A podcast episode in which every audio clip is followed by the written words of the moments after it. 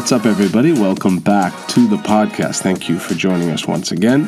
Uh, thanks for everyone who's been giving feedback and uh, asking questions about the last few podcasts. We appreciate it. We love hearing from you guys. Um, I want to read to you today from the book of Colossians. I'm using a different translation. Uh, this is called NCV, but just to get the point across here. So I'm going to read uh, a few verses here. Uh, Colossians 3 uh, verse 5 So put all evil things out of your life sexual sinning, doing evil, letting evil thoughts control you, wanting things that are evil, and greed. This is really serving a false God. These things make God angry. In your past evil life, you also did these things. Verse 8 But now also put these things out of your life anger, bad temper, doing or saying things to hurt others, using evil words when you talk. Do not lie to each other. You have left your old sinful life and the things you did before. You have begun to live the, the new life, in which you are being made new and are becoming like the one who made you. This new life brings you the, the true knowledge of God. In the new life, there's no difference between Greeks and Jews, those who are circumcised and those who are not circumcised, or people who are foreigners or Scythians. There is no difference between slaves and free people. But Christ is in all believers, and Christ is all that is important. God has chosen you and made you his holy people. He loves you. So always do these things. Show mercy to others. Be kind, humble, gentle, and patient.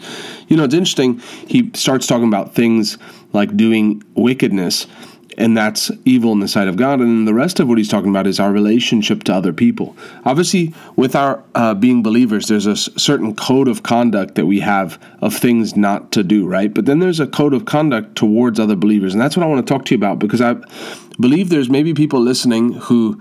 Um, you know, one of the areas we have to really check ourselves is our attitude towards other believers. And so, for uh, I, I know we're all believing for breakthrough. We're pushing forward to see uh, things change in different areas, whether it's breakthrough in your health to receive a healing, financial breakthrough, believing for a spouse, whatever area of faith that you're moving forward in. One of the areas, that, one of the hindrances that comes is heart attitudes that have to be dealt with before. So let me keep reading here. God has chosen you, verse 12. God has chosen you and made you his holy people. He loves you. So always do these things show mercy to others, be kind, humble, gentle, and patient. So as I read this, ask yourself Does this describe me, or is there areas I need to improve? Show mercy to others, be kind, humble, gentle, and patient. Get along with each other and forgive each other. If someone does wrong to you, forgive that person because the Lord forgave you. Do all these things, but most important, love each other. Love is what holds you all together in perfect unity. Let the peace that Christ gives gives control your thinking, because you are all called together in one body to have peace. Always be thankful. You know, it's interesting uh, in the book of Acts, uh, uh, uh, in Acts chapter 2, on the day of Pentecost, it says, And they were all with one accord in one place. And it says, And suddenly, the power of God manifested when they were with one accord in one place. And Pastor Rodney, you know, tells the story when he reads this passage many times, he'll kind of role play it a little bit and say, you know, imagine there were 120 people in the upper room. There were thousands, tens of thousands that followed Jesus' earthly ministry. So why did it only end up as 120? Obviously, when the crucifixion happened, you know, but there would have been more. And so he talks about people who like weren't willing to wait. You know, Jesus told them to go wait, and it was 10 days they waited uh, for the for the coming of the Holy Spirit. That people, you know, day nine were like, well, you know, I got to go, and I've got a, a, appointment to go buy a two hump camel, you know, and upgrade my camel, and people who missed it. But but when people come together in one accord, that's when the Spirit of God was allowed to move. If you read in Acts chapter, I believe it's chapter four, it says after the threatenings they came together and they prayed with one accord. And then it says, when they prayed, the place was shaken. We see it in the Old Testament, in, in uh, it's, uh, I believe, Second Chronicles uh, 5, where um, the priests came together uh, and, and they were in the dedication of the new temple. And it says, when they played one sound, then the glory of the Lord. It's 120 musicians that played one sound, and when it was one sound was played, it says the glory of the Lord came, and the priest couldn't stand to minister because of the crowd. God loves unity. If we read in John uh, 14 through 17, there's a whole section that he says, Lord, that they may be one as you and I are one, that they may come into the unity of the faith. So it's a it's a constant reminder to us to check our attitudes towards other believers and to not allow offense into our heart. One of the probably you know, the devil gets some people with temptation and sin. People fall into sexual sin. People fall into people just backslide and move away from the Lord, and they start drinking and start world. There's worldly things that come in, but the thing that I think has taken people out quicker, who are in the call of God and in the plan of God, quicker and more abruptly than anything else is offense, where people come and this person says something and this person gets offended. This leader said this, this person responded this way, and and offense where you have to uh, you have to have an unoffendable heart in this day and this hour if you're going to serve the Lord, because the Bible says offense will come. Woe to those who it comes by, but offense will come. And so if you're going to live your life, you're kidding yourself to think that no one's going to offend me, everyone's going to do me right. So there ha- even has to be a preparation for you in advance to say I'm going to forgive people even I'm going to forgive people even before they've done me wrong. This verse says here, get along with each other and forgive each other. There would be no need to forgive if there was never going to be something wrong. So you can expect that people will hurt you, people will offend you. But it's dealing with those heart attitudes. Forgive each other, walk in love towards each other. The Bible says in Galatians 5 6, why is this important for my faith? Because the Bible says in Galatians 5 6, faith works by love.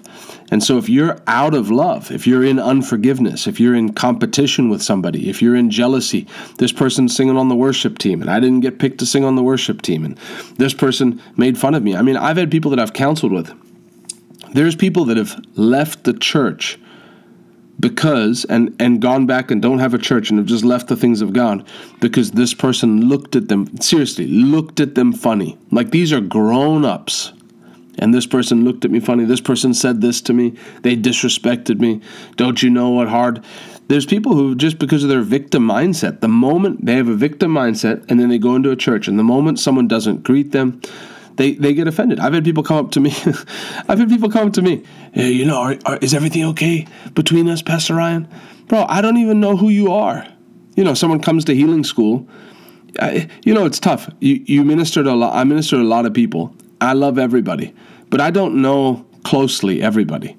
And then people come up to me, All right, is everything okay between the two of us? Is everything fine? I just feel like you didn't, the one day you didn't. Bro, I don't even know you. Yeah, I, I know your face. I don't Sometimes I'm preoccupied with things. I don't I don't even know you to be not okay with you. I don't have anyone I'm not okay with. The devil and I don't get along. That's it. I don't people I don't know what people are so easily offended. And then you have and then you have to deal with it. And sometimes it's real things. Sometimes it's real situations. I mean, I'll give you a couple examples from me. My mom, you know, I grew up. Most most people know my story. My dad died when I was three, and then my mom, through the years, she dated a couple guys, and um, uh, there was one guy that I don't think she dated him, but that um, liked her and would come around. My mom was, you know, would uh, kind of scope things out and spend a little bit of time with them and see. And so here this guy came, and man, he was annoying. I was probably twelve or thirteen, and and he was annoying, like a grown adult who's just an annoying human being. I'm over it now, um, but it may not sound like it in my voice, but I am. And he did this thing, man. I was, you know, I was heavy set. I was a big kid, so I had a, I had a belly. And he would walk up and he was, "Hey, how's it going? How's it going?" And he would poke me in the stomach, like Pillsbury Doughboy, poke me in the stomach. Oh, I like wanted to hit him. I wanted to smack him. I'm a, I'm a, I'm a teenage boy. I'm a, I'm 12. I'm 13. Don't don't poke me in this you have no right to poke me in the stomach. And he would do this thing. And then you know he was around for a short while and then it did nothing came of it.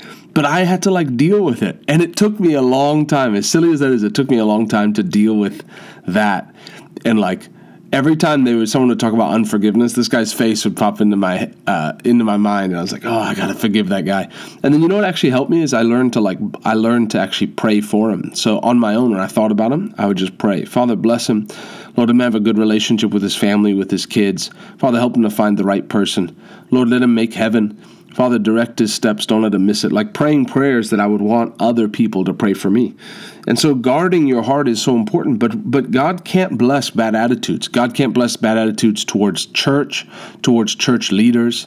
Oh, church, these churches, they're just all hypocritical. You have to get over it. You're in the body of Christ. You are family members to everyone who's a Christian. So this can't be this judgment thing of like this church, this, this church, that. You know, if you you may not go there and you may not want to go there and you may think it's wrong, but it's not your place to be judging everybody and commenting on everybody. Man, why is it always these church leaders?